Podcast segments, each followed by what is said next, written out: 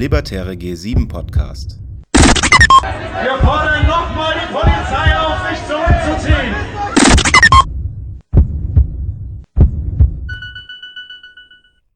Hallo und herzlich willkommen zum Libertären G7 Podcast des anarchistischen Radio Berlin. Direkt aus der temporären Polizeihochburg Garmisch-Partenkirchen möchten wir euch in den nächsten Tagen mit Infos, Hintergründen und Interviews versorgen, rund um den G7-Gipfel und den Protest dagegen. In der kommenden halben Stunde erwarten euch unter anderem Beiträge zur Lage im Protestcamp. Gerade jetzt während unserer Podcast-Produktion warten alle gespannt darauf, ob gleich, wie angekündigt, Tennisball große Hagelkörner vom Himmel schießen werden. Oder ob es vielleicht einfach eine weitere, angenehm abkühlende Nacht wird. Wir haben uns auf dem Camp ein wenig umgehört und schildern euch unsere Eindrücke. Weiterhin fand heute schon neben inhaltlichen Inputs auf dem Camp die erste Demo statt. Dazu hört ihr Redebeiträge, sowie unsere wie auch die Einschätzungen anderer Teilnehmerinnen. Und da wir die nicht zu leugnende Omnipräsenz der Polizei ja kaum verschweigen können, gibt's im Anschluss ein paar Anekdoten zu unseren Freunden und Helferinnen. Wir haben auch versucht, mit den Garmisch-Partner KirchnerInnen ins Gespräch zu kommen. Also freut euch auf eine Collage in origineller Mundart. Das Ende des Podcasts widmen wir jenen, die all das möglich gemacht haben. Diesmal konkret der Camp Orga Gruppe, die wir interviewt haben. Viel Spaß!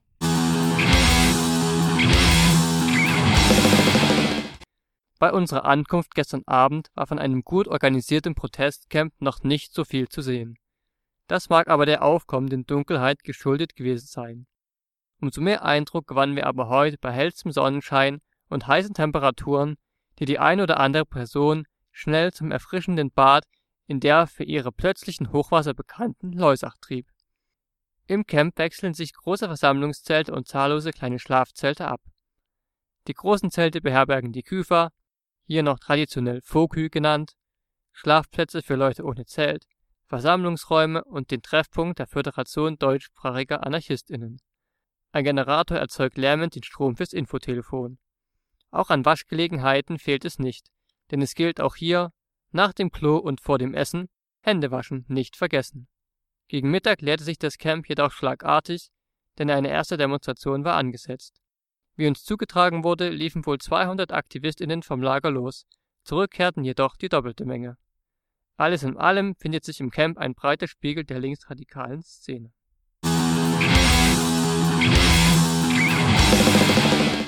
Und was genau auf der besagten Demo passierte, hört ihr jetzt.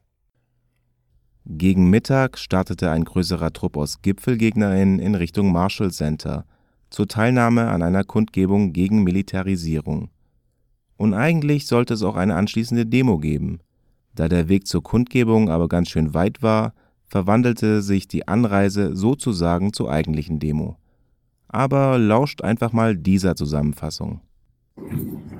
Ja, also wir haben uns eben erstmal getroffen hier, um gesammelt zum US-Marshall-Zentrum zu gehen in Garmisch um eben eine antimilitaristische Demo da eigentlich anzufangen. Äh, der Hinweg war dann eigentlich mehr die Demo selbst, weil alle ziemlich fertig waren, war auch ziemlich heiß. Ähm, wir sind eigentlich durchgehend im Spalier gelaufen und am Anfang gab es auch ziemlich Stress, weil die Polizei unsere Route nicht, nicht so nehmen wollte, wie wir sie eben wollten. Ähm, das hat sich dann im Laufe auch geregelt und wir sind dann durchgekommen zum Marshallzentrum, haben da mehrere Redebeiträge gehört und letztendlich eben als ähm, also Symbol gegen Krieg und Militär ein Panzer verbrannt. Das ähm, wurden mehrere Interviews gegeben, mehr, also viele MedienvertreterInnen waren da. Und letztendlich ging die Demo dann auch wieder zurück zum Camp. Da gab es dann noch ein paar kleine Auseinandersetzungen mit der Polizei, die ähm, versucht hat, die Demo mehr oder weniger einzuengen und lief dann auch komplett spaliert zurück. Auf dem Rückweg dann sind die aber wieder weggegangen und wir konnten wieder ungestört zum Camp zurück. Ja, ein brennender Papppanzer und aggressiv, schwer schwitzend behelmte Korps auf dem Rückweg bleiben auch uns besonders im Gedächtnis. Doch was ist eigentlich dieses Marshall Center? Auf der Kundgebung wurden wir aufgeklärt. Das George Marshall Europäisches Zentrum für Sicherheitsstudien ist ein deutsch-amerikanisches Sicherheits- und verteidigungspolitisches Studienzentrum hier in der Gernacker Straße 2 in Garmisch-Partenkirchen. Der Namensgeber George Marshall ist der US-amerikanische Außenminister, der 1947 durch den Marshallplan bekannt geworden ist. Der als Marshallplan bezeichnete European Recovery Programm hatte das Ziel, die westeuropäische Wirtschaft wieder aufzubauen. Die USA wollten mit der Stabilisierung der Wirtschaft auch dem wachsenden Einfluss kommunistischer Parteien, wie zum Beispiel in Frankreich, entgegenwirken. Träger des Marshallzentrums sind das Verteidigungsministerium der USA und das deutsche Bundesministerium der Verteidigung. Ab 1991 begannen die Planungen zur Schaffung des Marshall Centers vom US-EUCOM, dem Kommando der US-Streitkräfte in Europa, mit Sitz in Stuttgart-Vaihingen. Die Einrichtung sollte dazu beitragen, einen stärkeren politischen Einfluss des Westens auf die Staaten in Mittel- und Osteuropa zu erreichen. Die Eröffnung fand am 5. Juni 1993 statt. 1994 wurde es durch eine Regierungsvereinbarung mit dem deutschen Verteidigungsministerium zu einem deutsch-amerikanischen Partnerschaftsunternehmen. Im Selbstverständnis des Centers heißt es, das Marshall Center existiert, um Führungspersönlichkeiten aus Nordamerika, Europa und Eurasien bei der Gestaltung einer besseren Zukunft für alle Staaten zu unterstützen. Eine Zukunft im Sinne der Herrschenden ist eine Welt, in der die Interessen des Kapitals oberste Priorität haben. Sie wollen eine Welt, in der die kapitalistische Verwertung reibungslos durchgesetzt werden kann, der Zugang zu Rohstoffen, zu Handelswegen und Märkten gesichert wird. Dieser Zugang wird mit politischer Einflussnahme und militärischer Gewalt durchgesetzt. Das Marshall Center ist eine Institution, in der die Verantwortlichen für weltweite Kriege und Besatzungen ausgebildet und geschult werden. Das Marshall Center richtet seine sogenannte Unterstützung insbesondere auf fünf Zentral zentralasiatische Staaten. Kasachstan, die Kirgisische Republik, Tadschikistan, Turkmenistan und Usbekistan. Außerdem unterhält das Marshall Center enge Beziehungen mit der Mongolischen Republik und Afghanistan. Ein weiterer Redebeitrag erweiterte dann den Blickwinkel auf das Thema Militarisierung und Geopolitik. Liebe Antimilitaristinnen und Antimilitaristen, wenn wir von Krieg und Militarisierung reden, müssen wir auch über das mörderische Grenzregime sprechen. Tausende Menschen sind allein in den letzten Monaten im Mittelmeer ertrunken. Über 23.000 sind in den vergangenen 15 Monaten an den Außengrenzen der EU gestorben. Gestorben, weil die Zentren des Kapitals ihren relativen Wohlstand mit Mauern, Stacheldraht und Grenzschutzagenturen verteidigen.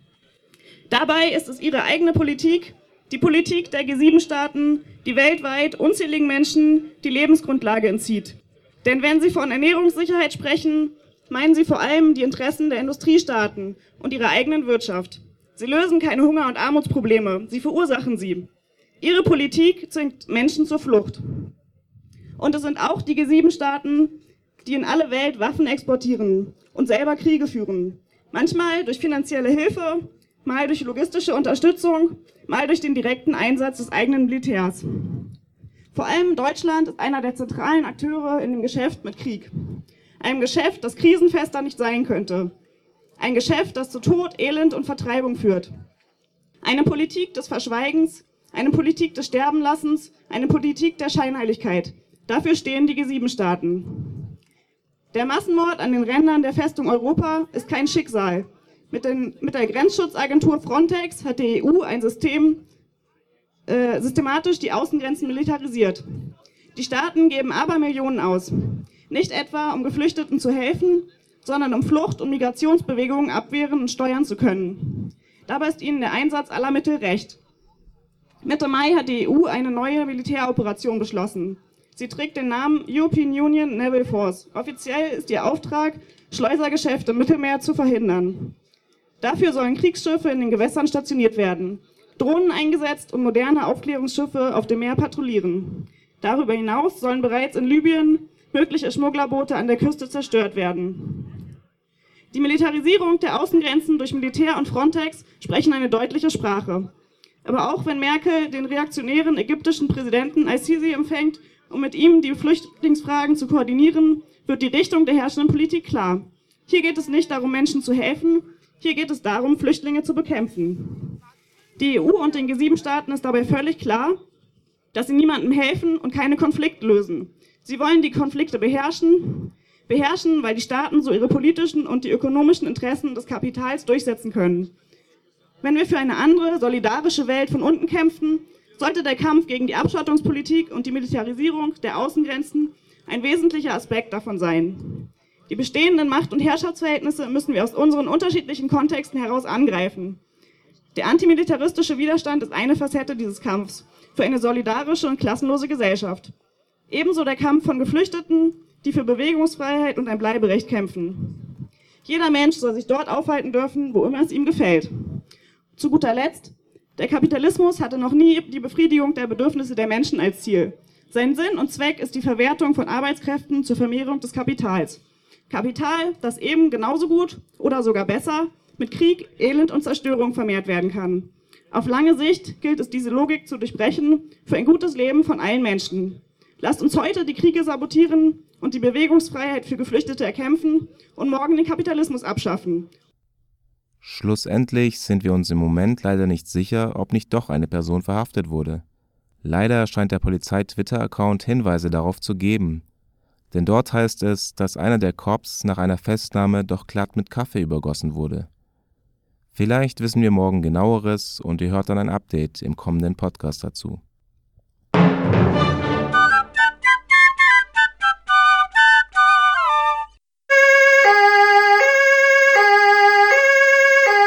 Ja, die Polizei. Was wäre so ein G7-Gipfel ohne die Polizei? Waren am Anfang noch Zahlen von unter 19.000 Beamten die Rede, heißt es jetzt offiziell, dass 22.400 Beamtinnen im Einsatz sind. Inoffiziell sogar 28.000. Nun ist es nicht so, dass keine Polizei in Garmisch-Partenkirchen zu sehen wäre. Tatsächlich vergeht kaum eine Minute, wo nicht wieder eine Kolonne von Wannen von links nach rechts zieht, mal mit Blaulicht, mal ohne. Das Besondere ist jedoch, dass im exakt selben Zeitraum auch keine Minute vergeht, wo nicht wieder eine Kolonne von Wannen von rechts nach links zieht, mal mit Blaulicht, mal ohne. Was lässt sich daraus schlussfolgern? Schlechtes Management? Nee, wir wollen uns nicht beschweren. Wir glauben allerdings auch nicht, dass es die immer selben Fahrzeuge sind, die nur den Anschein der Allgegenwärtigkeit erwecken sollen, wie zum Teil gemutmaßt wurde. Schon wahrscheinlicher finden wir die Erklärung, dass aufgrund der Tatsache, dass schlicht keine ausreichend große Anzahl an Parkplätzen zur Verfügung steht, die Fahrzeuge in Bewegung gehalten werden müssen. Das würde auch erklären, warum das Bild spät in der Nacht noch immer dasselbe ist. Die Polizistinnen, die Armen, die müssen wohl in fahrenden Wannen in den Schlaf geschunkelt werden. Es besteht natürlich kein Zweifel daran, dass die Polizistinnen die Büttel des Systems sind, deren Hauptaufgabe darin besteht, das Privateigentum und die dafür nötigen Verhältnisse zu schützen. Dennoch ist das Bild, das sich uns zeigt, vielschichtiger. Wir staunten nicht schlecht über die Wanne, an deren Rückspiegel doch allen Ernstes ein abgepflückter Mercedes-Stern hing. Und dann gibt es natürlich noch diese naive Sorte, wie sie in verschiedenen Schattierungen von Anreisenden beobachtet wurde. Hier zwei nachgestellte Szenen, die uns berichtet wurden. Guten Tag, Fahrzeugkontrolle. Die Beamtin schnappt sich den Perso und dreht sich weg. Ja, aber brauchen Sie nicht noch einen Führerschein? Oh, oh, ja, danke. Und bei einer anderen Kontrolle passierte folgendes. Haben Sie ein Messer dabei? Ich habe kein Messer dabei. Da ich ja wusste, dass ich in eine Kontrolle geraten würde, habe ich es absichtlich zu Hause gelassen. Ja, aber sowas braucht man doch zum Campen. Obwohl der Bevölkerung, wie sich aus zahllosen Gesprächen ergibt, deutlich bewusst ist, was im Ort für ein Ausnahmezustand herrscht, manche sprechen gar von einer kriegsähnlichen Belagerung, so bemüht sich die Polizei dennoch um den Eindruck von Normalität, selbstverständlich ihrer repressiven Normalität. So heißt es im eigens eingerichteten Twitter-Account der G7-Polizei, Gefahr erkannt, Verdächtiges gesehen, in Not, Polizeinotruf 110 gilt immer, auch während G7-Gipfel. Und da kann die auf dem solcher Art geschützten Privateigentum sich gerierende Wirtschaft natürlich nicht nachstehen. So heißt es bei einem bekannten Discounter. Liebe Kunden, trotz G7-Gipfel haben wir für Sie geöffnet. Damit schließt sich auch fast schon der Kreis. Obwohl sich die Polizei natürlich darum bemüht, das Bild mordlustiger Horden zu zeichnen, rutscht ihr dann manchmal doch raus, wo die eigentlichen Chaotinnen sitzen. So twitterte sie, Gautrachtenfest in Mittenwald bisher ohne Vorfälle. Bebildert ist das Ganze mit einem Foto von Männern in Trachten und dem Gesicht von Horst Seehofer. Das überrascht uns nun nicht wirklich, denn fast den Boden ausgeschlagen hat allerdings der Vorschlag der Polizei, ausgewählte Demonstrantinnen in Sixpacks auf den Berg zum Demonstrieren zu fahren.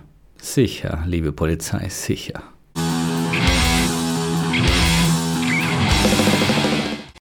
Man könnte vermuten, dass mehr Polizei zwangsläufig auch zu mehr Furcht führt. Wie ihr in unserer Rubrik der lokalen Bevölkerung aufs Maul geschaut erfahren könnt, ist das nicht notwendigerweise der Fall. Eine lokal ansässige Person sagte folgendes. Im Gegenteil, man verliert eigentlich eher den Respekt vor der Polizei, weil so viele sind, die kümmern sich nicht mehr, ob man angeschnallt ist. Und tatsächlich lässt sich bei den lokalen BürgerInnen eine erfreulich freundliche Atmosphäre feststellen. Und zwar uns gegenüber. Eine Menge Einheimische kamen tatsächlich extra zum Camp, um sich persönlich ein Bild zu machen. Dabei wurde auch offenbar, was wir schon vermuteten oder wussten. Das Vorhandensein einer enormen Angstkampagne, die darauf abzielte, ein Camp unter allen Umständen zu verhindern. Auf jeden, Auf Fall. jeden Fall. Die Einheimischen vor allem, also die haben alle Angst und äh, sagen, äh, sie bleiben alle in den Häusern und machen alles zu, dass ja nichts passiert. Und, aber ich finde es übertrieben, dass man da vorher schon so hetzt dagegen, dass da unbedingt irgendwas passiert. Und jetzt, dass die Leute Angst haben davor, weil es ist überhaupt nichts bis jetzt passiert. Ich habe es jetzt auch unverschämt gefunden, dass sie es halt am Anfang noch nicht gegeben haben, das Camp. Das war weil dann hatten sie sich danach wieder alle beschwert. Aber jetzt haben sie es, okay, sie sind, mussten das geben, sie wurden gezwungen, aber anders kommen bei uns die eigentlich nicht mehr zur Vernunft. Also die Stadt ist ja tot, weil das ist ja wirklich Ausnahmezustand, abgeriegelt. Es kommt, es kommt kein Auto nicht rein, also das, wo nicht gewollt rein darf. Also wir sind, kannst du sagen, im Kriegszustand von der Polizei her gemacht. Also es wurde halt immer von Tag zu Tag ist immer mehr Polizei reingefahren, haben wir immer wieder geschaut, es ist immer mehr Polizei, dann wusste man halt, jetzt geht's halt. Man denkt halt auch, dass hier schon fast, aber es ist eigentlich nicht mehr normal, was hier abgeht. Also es ist für unsere, also früher nichts los, jetzt da, es ist ungewöhnlich. Es wurde aber auch am Anfang schon also immer gesagt, es gibt äh, Aktionen, es, es wird zu Randalen kommen, aber das sagen die vorher schon und machen den Anwohnern Angst und was weiß ich. Und äh, reden da groß, dass es Randale gibt und Zeug. Und äh, Polizei fährt ein und aus. Das ist nicht mehr normal. Wir wollen dabei allerdings nicht verschweigen, dass diese Zustimmungsbekundung fast unweigerlich von einem Kommentar begleitet wird, wonach sie froh seien, dass alles friedlich sei. Aber so wie das abläuft, ist das alles in Ordnung. Demonstrationen haben wir natürlich nichts, ist klar. Das ist die demokratische äh, Mittel, seine Meinung kundzugeben. Und äh, solange alles ruhig verläuft und friedlich, sind wir da auf jeden Fall immer das gut. Ich denke mal, dass es ziemlich friedlich hier abgelaufen ist und, und dass es, äh, müssen wir schauen, was jetzt die Tage bringen. Eine zweite Person wählte sogar besonders zynische Worte, um das in der Öffentlichkeit mehr als verteufelte Camp zu loben. Ja, das ist halt, wie man bei uns sagt, äh, katholische Jugend, Zeltlager. Anständig, es waren ein paar rote Fahnen mit Hammer und Sichel, aber das ist äh, kein Problem für uns. Wir können natürlich nicht ausschließen, dass die Friedfertigkeitswahrnehmung der lokalen Bevölkerung im Kontext der Blockaden und des zivilen Ungehorsams am Sonntag nicht doch Schaden erleidet. Doch bei allem berechtigtem Interesse mit der lokalen Bevölkerung in Kontakt zu kommen, kann doch nicht einfach ignoriert werden, dass wir bestimmte Ansichten nicht teilen, ja nicht teilen können. Äh, wir leben Gott sei Dank in einem Staat, wo jeder irgendwo seine Meinung frei äußern darf. Ja, es ist ja hier auch Meinungsfreiheit in Deutschland.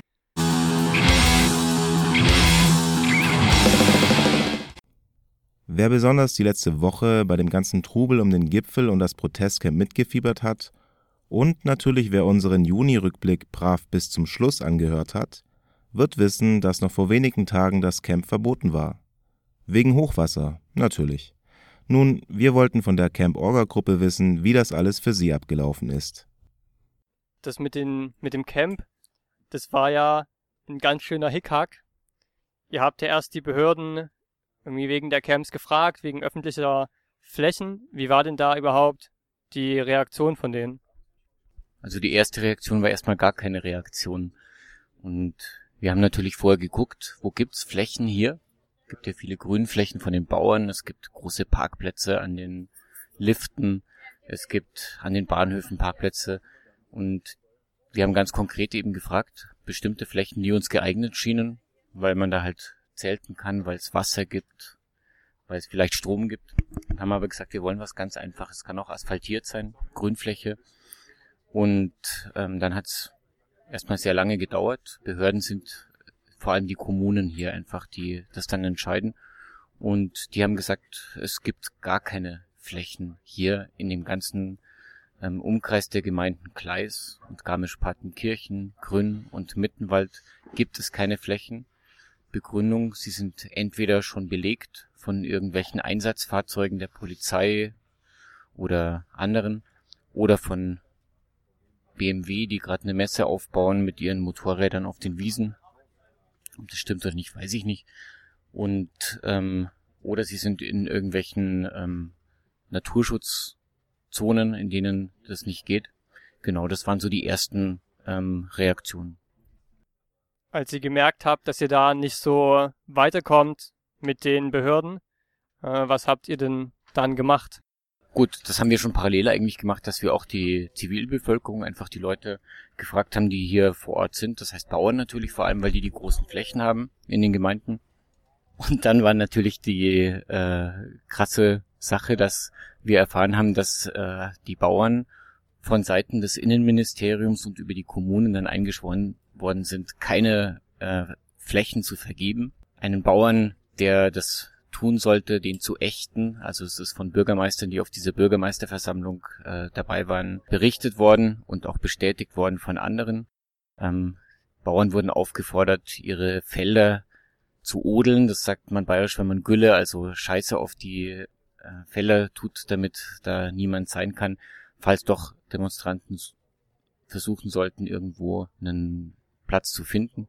Wir haben natürlich auch auf Campingplätzen gefragt. Die haben uns erst zugesagt, zum Beispiel ein Campingplatz, dass 100 Leute bei ihnen sein können und dann wurde wieder abgesagt und es geht nicht. Also es war ein, eindeutig so, dass natürlich äh, von Seiten der Kommunen und von der Organisation dieses G7-Gipfels ähm, verhindert werden sollte, dass ein Camp entsteht. Und das war auch von Anfang an so, dass der Innenminister gesagt hatte, wir wollen kein Camp, wir werden ein Camp verhindern. Die Bürgermeisterin hat gesagt, Sie kämpft gegen ein Camp und ähm, als das beantragt war, dann diese Fläche hier, hat sie gesagt, wir brauchen jetzt gute Gründe, um dieses Camp abzulehnen. Also nicht wir haben gute Gründe, sondern wir müssen jetzt welche suchen. Hochwasser war dann diese letzte Begründung, die dann vor Gericht auch keinen Bestand hatte. Ja, wir sind da jetzt hier auf dem Camp. Wie seid ihr denn jetzt zu dieser Fläche hier gekommen? Wie es ganz genau gelaufen ist, weiß ich nicht, aber es gibt eben ähm, den Besitzer dieser Grünfläche, der uns dann angeboten hat, wir haben eben überall versucht zu kontaktieren in der Zivilbevölkerung. Wir haben in den Einkaufsstraßen ähm, Stände aufgebaut, um zu fragen, haben auch Privatleute gefragt, können wir bei euch im Garten? Da gab es einige Angebote dann auch, aber es hat natürlich nicht ausgereicht für, was weiß ich, ein paar tausend Leute. Und es war dann natürlich eine großartige Sache, dass ähm, der Herr heißt der uns angeboten hat, dass wir auf dieser Fläche, wo wir jetzt gerade sitzen, ähm, sein können und ähm, hier dann einfach ähm, die in der Zeit, in der der G7-Gipfel ist und in der Woche davor eine Struktur aufbauen können, auch dass hier tausend Leute sein können, ohne die Umwelt kaputt zu machen. Du hast schon gesagt, dass es jetzt mit dem Camp, dass es da eine Gerichtsentscheidung gab, dass das Camp ähm, stattfinden darf. Also in den Medien konnte man lesen, dass es Auflagen geben sollte. Welche Auflagen gibt es denn jetzt eigentlich wirklich? Also ich habe den Zettel gelesen, ich weiß jetzt schon nicht mehr genau, was alles drauf stand. Wir haben, sind das natürlich im Einzelnen durchgegangen. Das sind im Grunde die Auflagen, die auch jetzt schon dauernd erfüllt werden. Also die wesentlichen sind, betreffen natürlich den Zugangsverkehr für die Rettungsfahrzeuge, dass der Weg offen bleibt, dass Autos nur zum B- und Entladen hier sein können und dann an, anschließend wieder ähm, das, den Weg vorne verlassen, dass man hinten wenden kann, wenn man reinfährt. Ähm, dass ähm, solche Sachen wie Wasser, Abwasser, dass das in Absprache mit den Gemeinden geregelt wird, dass eine Müllbeseitigung gemacht wird. Da haben wir super Zusammenarbeit mit den Gemeindewerken gehabt, die sind total pragmatisch. Wir haben gesagt, klar, helfen wir euch, wir bringen euch Biomülltonnen und große Mülltonnen, holen die auch ab. Und ähm, dass die Dixie-Klos, die haben wir, um die haben wir uns halt selber gekümmert, dass da einfach auch die Möglichkeit besteht, dass man aufs Klo gehen kann. Und ähm, das lauter solche Auflagen, die ganz selbstverständlich für uns dazugehört haben, dass äh, wir dieses Camp errichten. Welche Reaktion habt ihr bis jetzt so von der lokalen Bevölkerung bekommen? Man sieht ja immer mal hier äh, im Camp rumlaufen.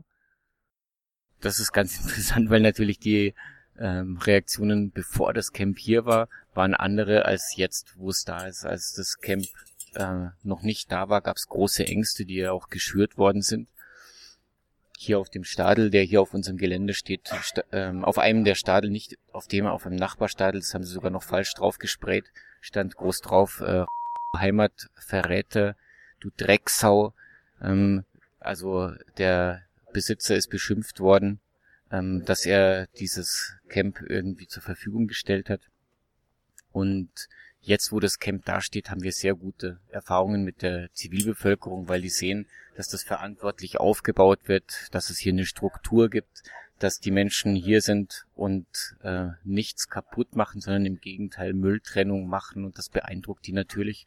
Viele meinen, da ist viel Geld dahinter und sind dann, und da sind wir auch stolz dann erstaunt drüber, dass man mit wenig Geld und guter Zusammenarbeit einfach sinnvoll was lösen kann, auch ohne das äh, mit 360 Millionen Euro oder so durchzuorganisieren. Wir haben halt ein paar tausend Euro und mit denen bauen wir das auf und jeder trägt halt was dazu bei, der hier auch wohnt. Jeder beteiligt sich dran und das wird mit Soli-Beiträgen finanziert.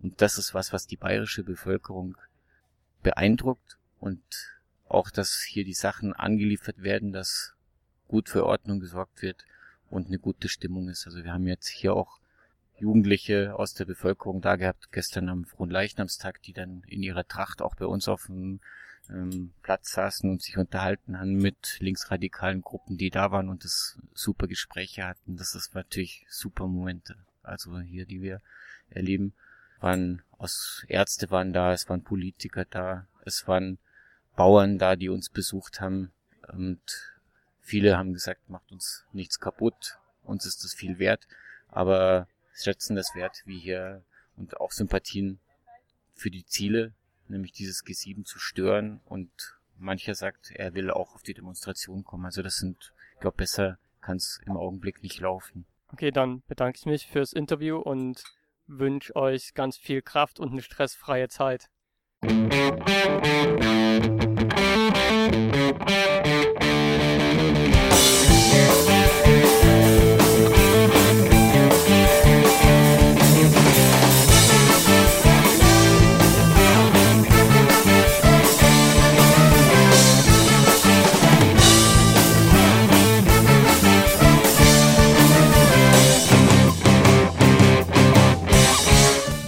War's auch schon von uns für heute. Wir gehen ins Bett, denn Podcast zu schneiden ist anstrengend und morgen wartet eine große, bunte Demonstration darauf, von uns aufgenommen zu werden. Wir hoffen, ihr hört auch morgen wieder rein. Bis dann.